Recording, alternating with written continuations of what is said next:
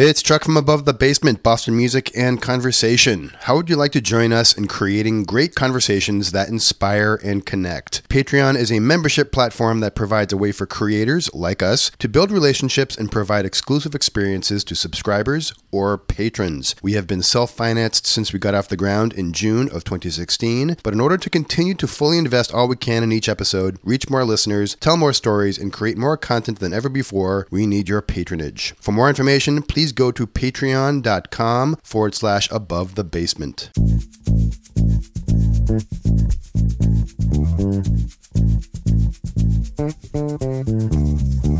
You come out Friday late to hang out Riverside. You bring a couple of friends, I bring the good wine. And then I'm slumped over my tongue. I know this isn't a game.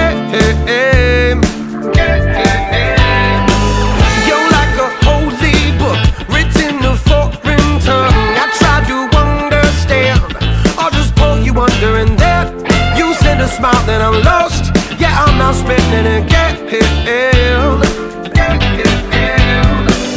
if you wanna talk about it, come out Saturday night. This small town joint on the east side, back to tell sunrise. There ain't no mystery to the way that we could get down.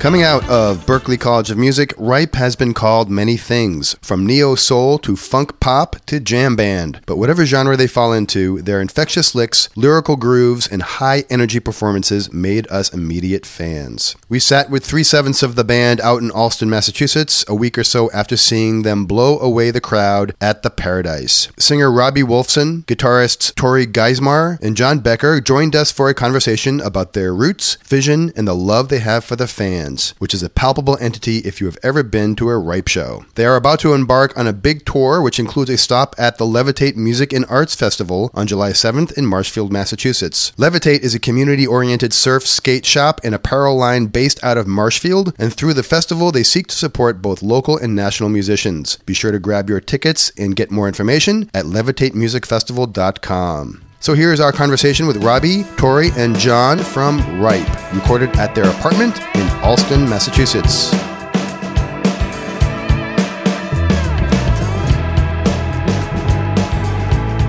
All right, we're rocking. All right, sorry about that, fellas. Just takes a little bit to get going, but here we are. I'm a little intimidated with you standing. I stood for Charles Haynes. He told us he's a stander, so we've been prepped. If you can just hold a squat for the next 25 minutes. I can. Puts me at ease as well. Thanks, guys, for having us over. Thanks for coming. It was a pleasure. Yeah, so we saw this, I guess, the second show, right? It wasn't the first show. It was the second show at the Paradise, and it was fantastic. We had a great time. Yeah. Thank you. That was our goal. That was your goal, specifically. Packed house. You get sold out both nights, and everyone was singing along. Everybody was singing along. That was pretty surreal. First song of the first night was a single that we dropped about a month ago. Is that the Little Lighter? Little Lighter, okay. And there you go. Just toward your mouth a little bit more. There you go. You can move it wherever you want. Yeah, no, I got it, I think. Yeah. He almost started to sing there. Yeah, no, immediately put a microphone in front of me and I just start getting my B game ready.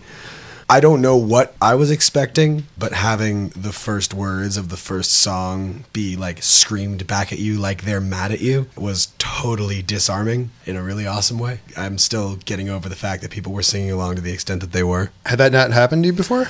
I think that certain songs, like I think that Goon Squad and Talk to the Moon often had crowd response fairly early on. The extent to which it went down these two nights at the Paradise blew me away. People were doing it without any instruction. People were doing it with zero prompting.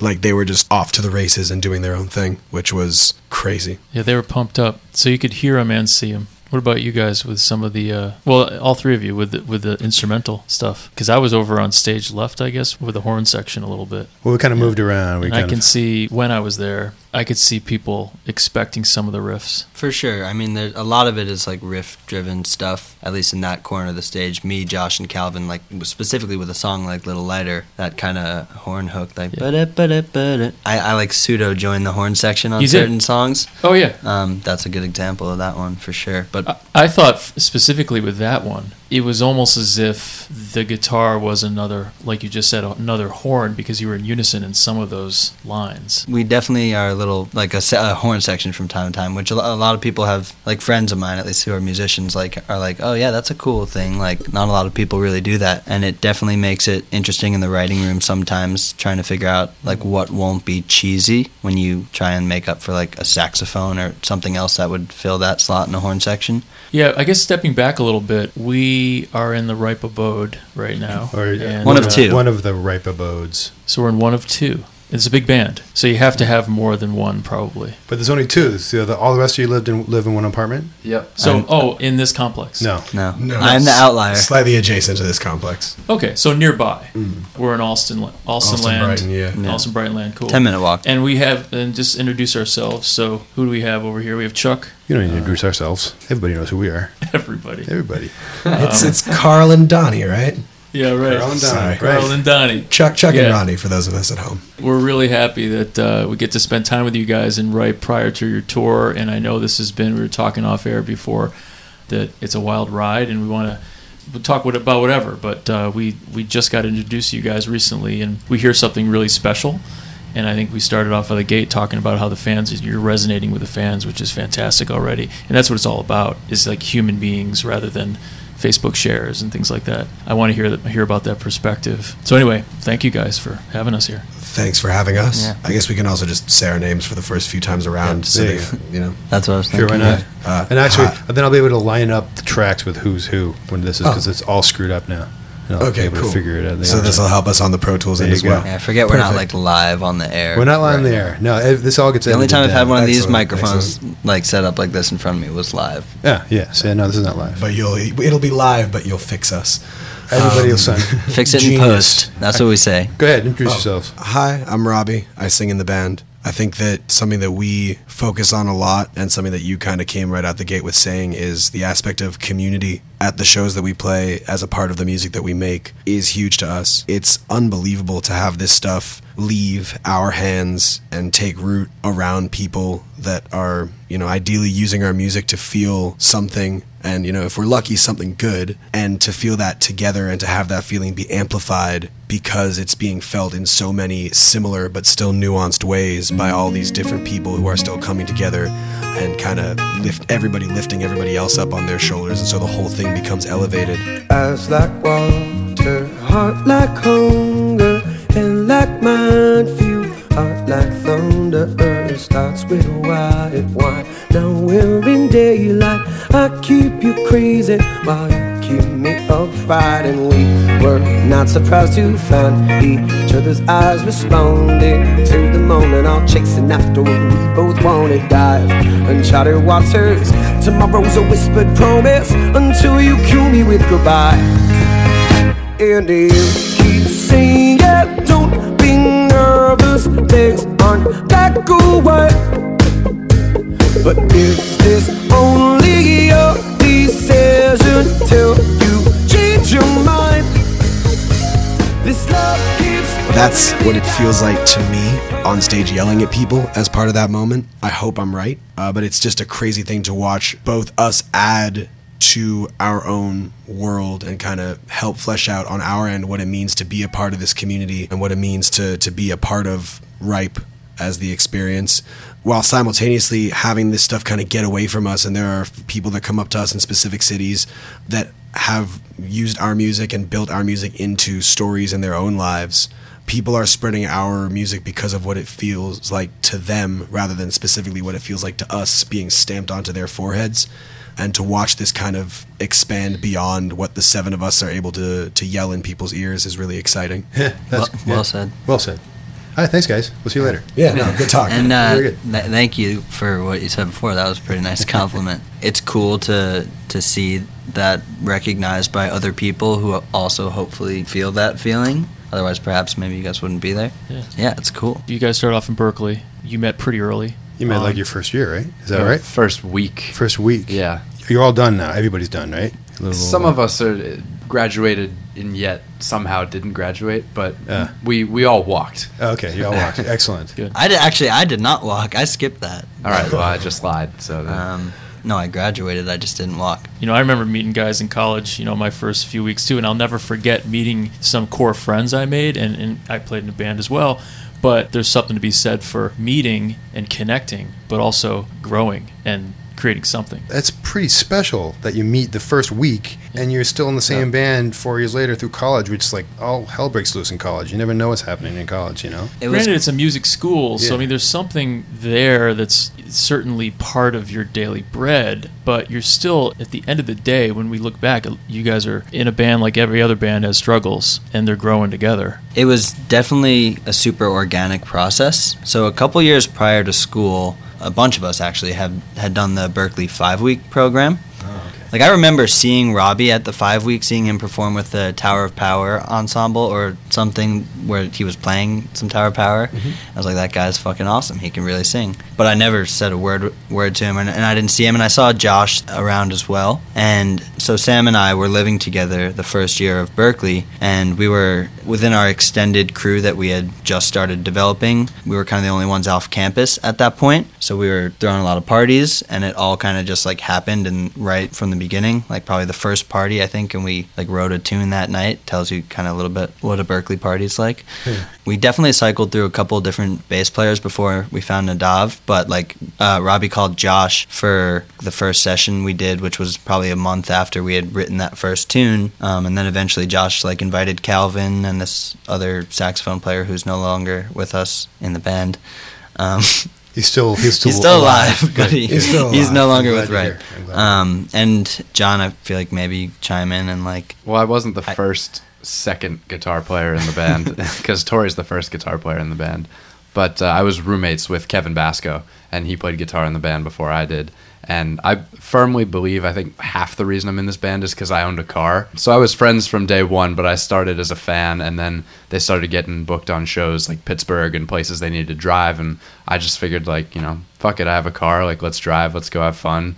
Started that. Then I kind of started managing for a little while, helping out the guys on the business end of things. Okay. And then when Kevin decided he wanted to leave the band and go on to do more of his own music and writing his own songs. It's pretty obvious. Well, he kind of trained me, you know. He taught me all the songs, and it was a very smooth transition, I think. But now, were you all instrument majors? You were a guitar major? Or? Well, it's at Berklee you have both a principal instrument and a major. Okay. So my principal instrument was guitar, but my major was music business. I see. Okay. Yeah. And how about yourself? I started in production and engineering, and then switched tacks to something that would let me take a bunch of majors under one major called professional music. Oh, okay. And what about yourself? I did the same thing pretty much for the purpose of being able to pursue Ripe at its full capacity, whatever that was at the time. Yeah. Yeah, guitar, obviously, and then pro music. So you knew early on, this wasn't year 3 and 4. You could tailor your academic life to fit something that felt the band was feeling good early on? I think so. There was definitely an element of things just clicked in really quick succession, like the songs and finding those first handful of performances so that you can actually be a band that plays in front of people as opposed to a band that exists only in a bedroom or a basement. Those things came kind of naturally to us right out the gate. So we were coming from this weird vantage point of the stuff that is oftentimes difficult, like what does the music sound like and how the hell are you going to play a show, had kind of acquired a momentum of their own fairly early on. And the fact that what it was all coming back to was 7 close friends who were on top of everything else in it because they genuinely liked being in the same room and pursuing this creative thing with each other kind of allowed us to immediately buy into the fact that there was some momentum and start to make this a thing that was more and more like what we wanted to do with our lives musically. Mm-hmm. I think speaking personally, a lot of bands form at Berklee, and almost all of them wind up breaking up, some of them fairly quickly. That's why I was surprised, like, so early in the game, the first week you were there, not necessarily the same people in it when you finally left, but... I would say, like... It's pretty amazing. And even, like, the new people, like, as John said, like, he was with us from day one, whether or not he happened to be on guitar on day one. It's a work in progress. We're figuring these out. But I think that it's almost like... The band was your internship while you were going to school, learning all the things you needed to do to get that band going. So you work in the music business and production. So you're taking everything that you're doing from day one when you got there and putting it right into the band. I mean, that's pretty awesome. Yeah. We actually even had a Ripe ensemble at Berklee, which was like for some of your classes, you do ensembles, which is just a band, and you like get together once a week and you perform songs, and at the end of the semester you do a performance.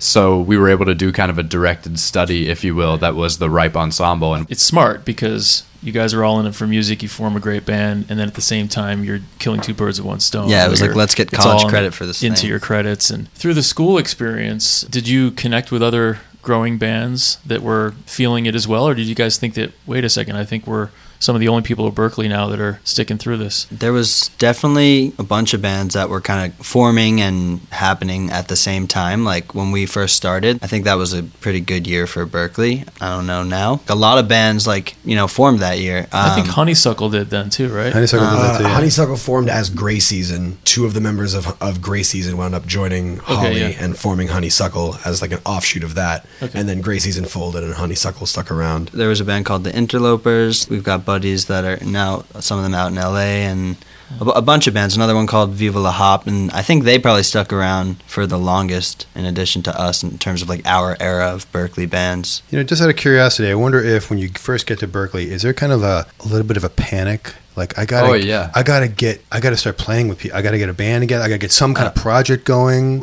Is there like a race to see? I think it's like I gotta shed. SHED. Like hit the shed is Berklee term for practice, but I think it extends a bit beyond. I was gonna say, at least speaking for myself, I think a lot of people at Berklee come there with the mentality that you're very talented and you're really good at what you do, and then you come to a place where every single person is that good at what they do, probably better. Yeah. And then you're all of a sudden surrounded by a bunch of super talented people, and you kind of go into a state of anxiety about whether you're even doing the thing you should be doing, or if you even have a shot, because there's so many other people trying to do the exact same thing. Right. And it's kind of frightening in a way. Yeah. And I think that's why the retention rate to sophomore year might be like below 50%. Well, to that point, I went to Berklee for just 1 year. Hey. And I did really well. I got a 3.9. It's the best I've ever done ever in my life. And I knew that if I went back, I remember my guitar teacher, I took the test, and after he left, I got an A. And he's like, I don't know how you did that. How did you get an A? Last week when we rehearsed for this, I was gonna fail you, and you got an A on it. And I'm like, I think I'm done here. I think that's it. I'm not gonna be able to. It's not easy to do. And I just didn't have the drive. You have to have the drive. You have to live, eat, breathe. You got to be that same kind of crazy. Yeah, you do. You do. And to your point, I got there. I'm like, the first thing I thought of was like, I suck. Yeah. I'm not any good at this. Yep. It's cool to see that no matter what the chops are or how good you guys are, you certainly had a artistic style or a vibe. You can't teach a vibe in a curriculum. You can't be like, you know, here's this algorithm. You know, you're going to do this, you're going to learn this, you can do this, and then this vibe is created from these two courses you took and this method. And at the end of the day, whether you're in Berklee or not, you guys have created something that you can't really teach. We saw you guys at the Paradise. I've seen a lot of bands, and it's not just hearing the studio stuff, but it's being in the live environment. And yeah, it's the people that come and see you and how they connect with each other that actually says a lot about what your vibe is. And I don't know, I have to do more Ripe research, okay? I have to like learn more about you guys because I'm a Ripe newbie. But I can look back. You got your socks now, so. I can look back, and I'm going to finish with a point in a second, but. Take your time. I can look back in Burlington, Vermont, when I started college in '89, and I went to a place called The Front and the Outback, and saw a band called Phish. Also socks. You got Phish socks on? Oh, socks. Boy, and I'm wearing Ripe socks. Oh, look at that. We're touching feet. We traded. There's a theme. This should be like basketball jerseys. You trade football jerseys. You trade socks at the end of this? Is that how it works? I kind of want to keep my Phish socks, but you don't want his socks. He won't admit to it, but they are his lucky socks. Yeah, they have a very specific purpose, those Phish socks. These are actually made of John Fishman's hair. What I was really struck with was it took me back to being a student in Burlington and hearing this band for the first time and saying, A, I'm sold, B, what the hell is this, and C, I want to hear this again. There wasn't as much what the hell is this with you guys because that's not your vibe. Thank you. But Phish started off a little more esoteric, of course, you know, with Junta and, you know, this crazy creations that they came up with. But they always had a locking beat underlying as thing, well, right? And they had hits that were coming out of the, you know, in the 90s and stuff. Anyway, what I was able to see, I can hear Robbie like in his head being like, "Welcome, this is a fun." So anyway, what I was really intrigued about was that, just to take the analogy, is that I heard something in the music that was not just classic quote unquote jam band. It had pieces that were certainly scripted, but between that you could improv. At the end of the day, was also had enough pop sensibility. That's awesome. All seven of us do agree on the danger element of everything really being executed by the seven guys on stage and improvisation being involved in the music we make. I think all seven band members would immediately say that that's a core part of what they do. Sorry, you mentioned danger. Say that. Yes. What do you mean by that? I think the fact that if you really get it all wrong, the whole thing falls apart. Like, there are some bands across genres that will have some things pre-recorded or something set up in a way where it's just going to go off without a hitch so that the show is perfect every time. The idea that at any point it really is reliant on all seven of us being at the top of our game, really getting every note right. To me, that kind of raises the stakes of what you are connecting with as a fan and as a musician. There just is no aspect of going through the motions because you just need to make sure that you're focused and get it right every time. I guess what I was talking about more is the improvisational nature of what we do being a part of what we do. That said, I think that most people are not the kind of people to see us as a jam band. It's more of a dance core. That is our foundation, and I think that especially in today's day and age where Phish has gone from being a band performing at the front to a band selling out stadiums or arenas, and I think that people hear rock band that values improvisation and immediately start to move towards, oh, they must be some kind of jam band. Right. And I think that we love a lot of that music and still don't want to necessarily have our identifier be as simple as, oh, they're a jam band. Here's the irony, though. Yes. Is that the jam band, even though it can mean a lot of things, the panic crowd, the people that grew up on Dave Matthews, that was, you know, some jam element in the 90s, who are the people that... Umphrey's McGee. These guys are jam band, of course, but some of these fans are gonna Venn diagram with you. A lot of those people, I think, are gonna love you, and they're the ones that wanna. We're here to bridge the gap. Buy those albums and dance. What we are going for feels like a pursuit that, while it is improvisationally minded, is not only about the improvisation. There is to Tori's point of bridging the gap, there is a balance that can be struck between the danger element and the you want to go to every show because at any moment anything really could happen, and still trying to craft these like perfect musical moments where they hit you at the absolute gut level of the self, because the words are the stuff that you've never said to yourself but have thought for years. The music is crafted at like eliciting an emotional response. Down on your knees, pretending it's forever.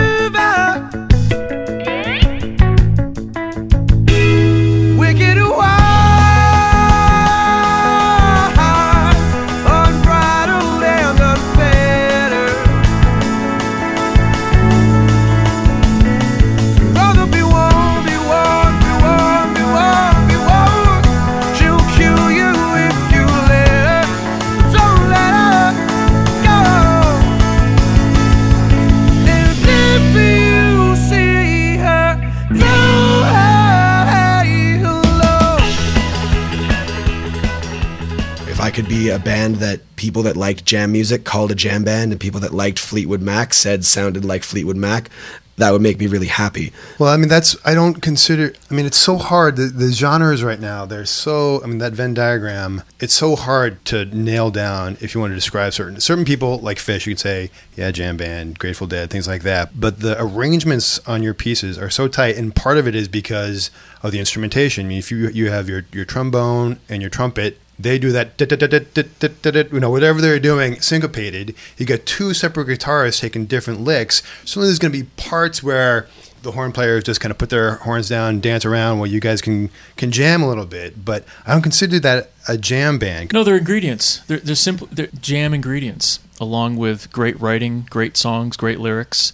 There's the elements of many ingredients that create this soup of something unique. But the magic of it, we don't mean to keep on kissing you guys' asses here, but that's why we will edit all this out later. But it's the making it look easy part. Just kind of to circle back to the improv thing, finding the unique moments within, like, making sure you execute the part at the right time. All that stuff that you have to think about while you're on stage, whilst, like, you know, we are having the most fun of our lives, not being afraid, honestly, I think, to show that. And that happened, like, really quickly. Like, we have so much fun, and I think that's part of why everyone else has so much fun. But finding room to improvise within, like, the formula, so to speak, of putting on a show is, I think, part of what contributes to that vibe, and I think it translates to the audience. And yeah, I mean, some of the best jazz players in the world are the ones that have the, you play the head, you come back to the head. In the middle, you're just in space, and then you come back. It's not like it's just free-form improv. I mean, you have to have rules. I don't know, do you think that that's something you try to do? I think that free-form improv happening between maybe one or two people at a time max is where we generally sit. I realize this might sound like I'm a pretentious jam band fan, but I think that I wouldn't consider us a jam band because there's not a moment where we're truly like every single person on stage is breaking from the script and all of a sudden we're going to get to some new groove or some new crazy place that like we didn't even know we were about to get to. And I think that's what makes a jam band is like the fact that you jump in at minute 15 and you don't realize that it's a tweezer because you can't tell. They're not in A anymore, and it's major, and like what's going on. Yeah, like to me, that's what a real jam band does, and and we just don't do that. I mean, it's certainly happened, but that's, as Robbie elegantly put it before, you know, that's not what we're going for. This is a fun dance party, family vibe. We're gonna give back as much as we can from what you give us, like as a audience member. You know, you can see it. You can see, right? And when you first get to your website, it's got the background video of you guys at the festivals, outdoor festivals. Yeah. Mm-hmm. What does it even say? What is those first words when you first get to the website? What does it say? I think it says Ripe. But loading something delicious. Loading something delicious. Thank you, Contact us. But then, so once it loads, it just has clips of you guys just dancing on stage and moving around, and like certainly the dance moves are improvised, but they are a fantastic dance move. But there's a couple coordinated ones. I can't help myself. You get an easy taste of what kind of band you are just in that video. My question out of that is, you know, obviously you guys have the chops, you have the songs, and obviously the awesome dance moves on stage. But what really grabbed Ron and I, looking at the crowd, we're like, look at these people going nuts and singing along. And, you know, we were just discovering you guys. What's the progression from that first week when you guys started playing together and probably playing out, getting fans here and there, to the Paradise where you have a whole crowd singing your songs? Is that just perseverance, just hitting the road and doing that? Was that grassroots, reaching out personally? How did that work? The last one. So I think in terms of growth from the very beginning, I think that it definitely has been somewhat of a road warriors approach of we've gotten to as many markets as we can, and we've pushed our music through people, everything from people that we know to like people that happen to be at shows for the better part of this decade, and have been tireless in our efforts to make sure that this music has gotten out there. I also think that as it became apparent that the more of ourselves we were investing in this project and in this band, the more people were responding meaningfully to it. We kind of view that as an opportunity to take more responsibility for, okay, we're actually doing something that seems to be emotionally affecting people and that people seem to like. Why? And how do we go about making that a deeper and like more, I don't know about cathartic, joyful, whatever your word is for just that feeling of release. How do we make that more for people, both who've been there since day one and who are also coming into this new thing unsure of what the rules of the road are for us and what it is to be an audience member at a Ripe show? How do you do the why? Do you guys all sit in a room and sometimes have a meeting? This is actually a band meeting. Right here? Yeah. So in terms of how we get on the same page, it really is a flat democracy in-house. I like being able to answer the question of like, what are we about and why do we do what we do and why should you listen to us? One of the strengths that we've found as we've been in this game longer and longer has really been more unique than we ever gave it credit for is all seven of us really do feel that we're on the same page to the point where I feel relatively comfortable being represented by any member of the band when a member of the band is asked, like, so what are you guys about? And I think that the fact that our worldview, that our ethos, which Tori whispers in my ear to segue into the album title, but we can get to that in a second, but the fact that our worldview is actually based on the full investment and like total meaningful compromise of 7 to toot our own horns, fiercely intelligent, strong-willed, and like on top of their game individuals. Mm-hmm. Once we got to a point where we were actually talking about ideas both in and out of the musical sphere as a unit, that openly, that was where we started to see what we'd had up until that point, which to oversimplify was a band that brought the party, that was a party wherever they went, to something that was not quite as simple as that. We do have a world that we'd like people to get up to their necks in, and we do have things about us that we hope people think of when they think of what Ripe is. And I think that starting those conversations is like a growth point for a band. How often do you have those conversations? Right now, every day. Every day. This is a business. So even though you guys are not just here, you know, wearing suit and tie and making money at an office, this is a business. While still coming from a place of like, this is certainly my baby. I'd like to speak for the 7 of us when I say that this is all 7 of ours' baby. But yes, in terms of the amount of time and focus that we put into it, this is our jobs as well. When you think about entrepreneurs, you got to be all in or to be really successful. How do you balance that with the art? How do you balance that with the writing? And honestly, today, we the last week has been like pretty crazy for us from a business perspective, and we haven't had the chance to rehearse as much as we'd like. Today, we actually just got in the room for like a couple hours, and just speaking for myself, that was its own weird kind of balance. Being with the exact same people, just under such a different setting where we could just like play our instruments and have fun, and we're working on a new tune right now. That felt like its own balance away from the business stuff, even though it's the exact same 6 other guys in the room working on the same project. Just to add to that, you know, when we're not on the road, we rehearse a lot. We definitely set agendas for like the week. You know, if we have scheduled a certain amount of rehearsals, we'll execute different things at different rehearsals.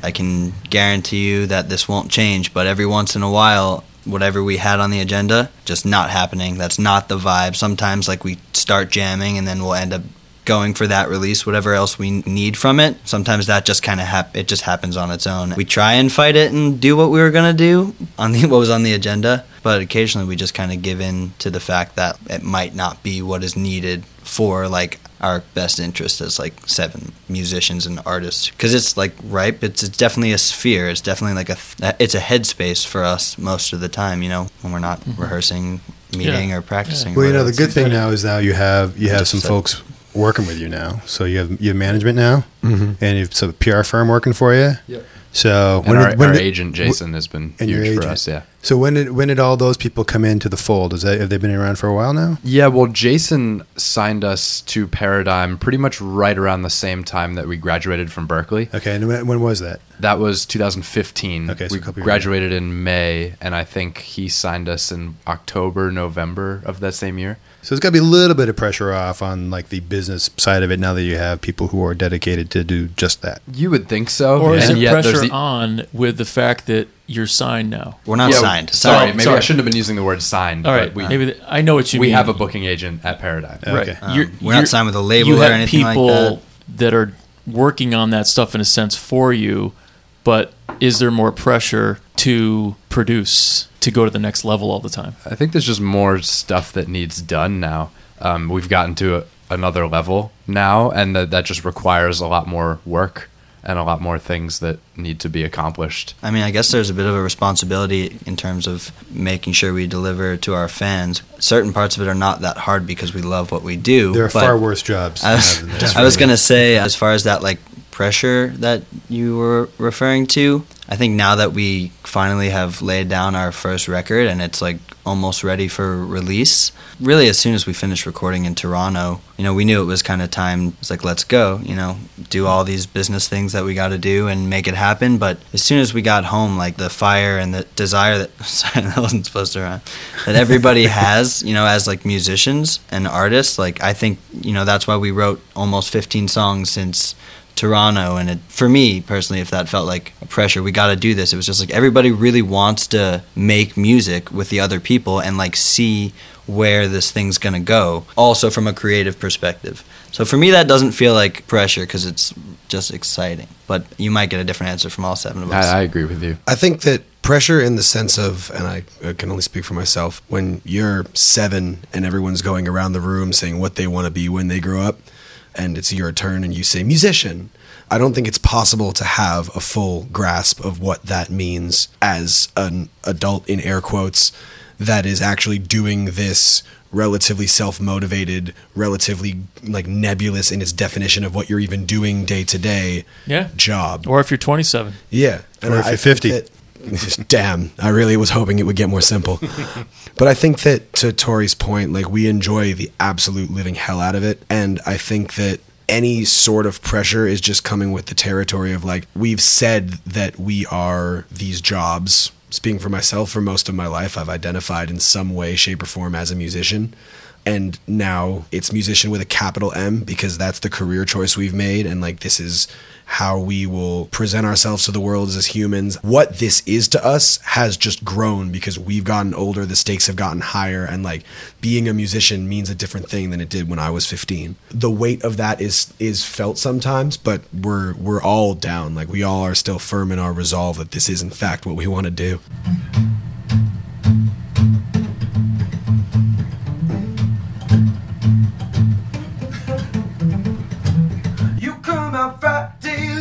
To hang out in the side, you bring a couple of friends, I bring the good wine, and then I'm stumbling over my tongue. I know this isn't a game. Yeah, you're like a holy book, written for return. I try to understand, I just poke you under, and then you see the smile that I'm lost. You got my spinning again. Yeah. If you wanna talk about it, come out Saturday night. This small town joy on Eastside rocks until sunrise. There ain't no mystery to the way that we go get down. Ooh, I feel a little lighter. Hey, a little lighter than before. Ooh, I feel a little lighter. Later than before, you come out to my home around 10:45. My expectation low. I soon tell myself that you are showing up, and I'm lost and headed down the game. Yeah. See, I'm just trying to follow the breadcrumbs. It's a pot, take up a pot, and it's a pot. I get it's not entirely genuine, but I do the best to myself. What do you love now? Something round in the dark, so send a smile on my way. Yeah. If you wanna talk about it, come out Saturday night. This small town joint on the east side rocks until sunrise. There ain't no mystery to the way that we gon' get down. Giving our history, and recommend that you follow me. Yeah, so you feel a little lighter than before.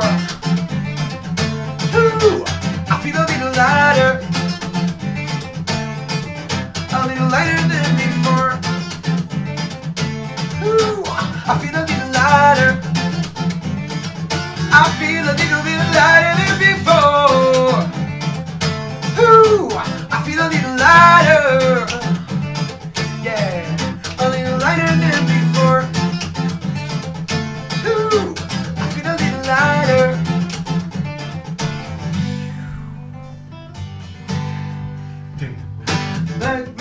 Subjects, I get a little excited. Show me a holding me tightly. Some of my fire cheese angels. I keep my eyes on the sky. I feel a little lighter than before. Reckless subjects, you don't work it. A little excited. You'll be a holding me tightly. Some of the wildfire cheese these angels. You know I keep my eyes on the sky. I feel a little bit lighter than before. Ooh, I feel a little lighter. A little lighter than before. Ooh, ooh, I feel a little lighter.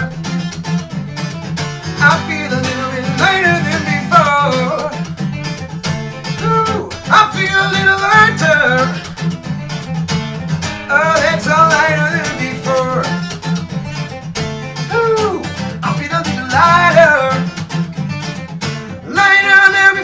These three fellows are great guys, and we'd like to thank Robbie, Tori, and John for sitting with us. We'd also like to thank all the fine people at Press Here Publicity for their help as well. See where you can catch Ripe on their tour and purchase their music at RipeTheBand.com. Go to AboveTheBasement.com where you can sign up for our newsletter, listen and subscribe to our podcast, like our Facebook page, follow us on Twitter, and look at all the nice pictures we post on Instagram. We are everywhere. On behalf of Ronnie and myself, thanks for listening. Tell your friends, and remember, Boston music, like its history, is unique.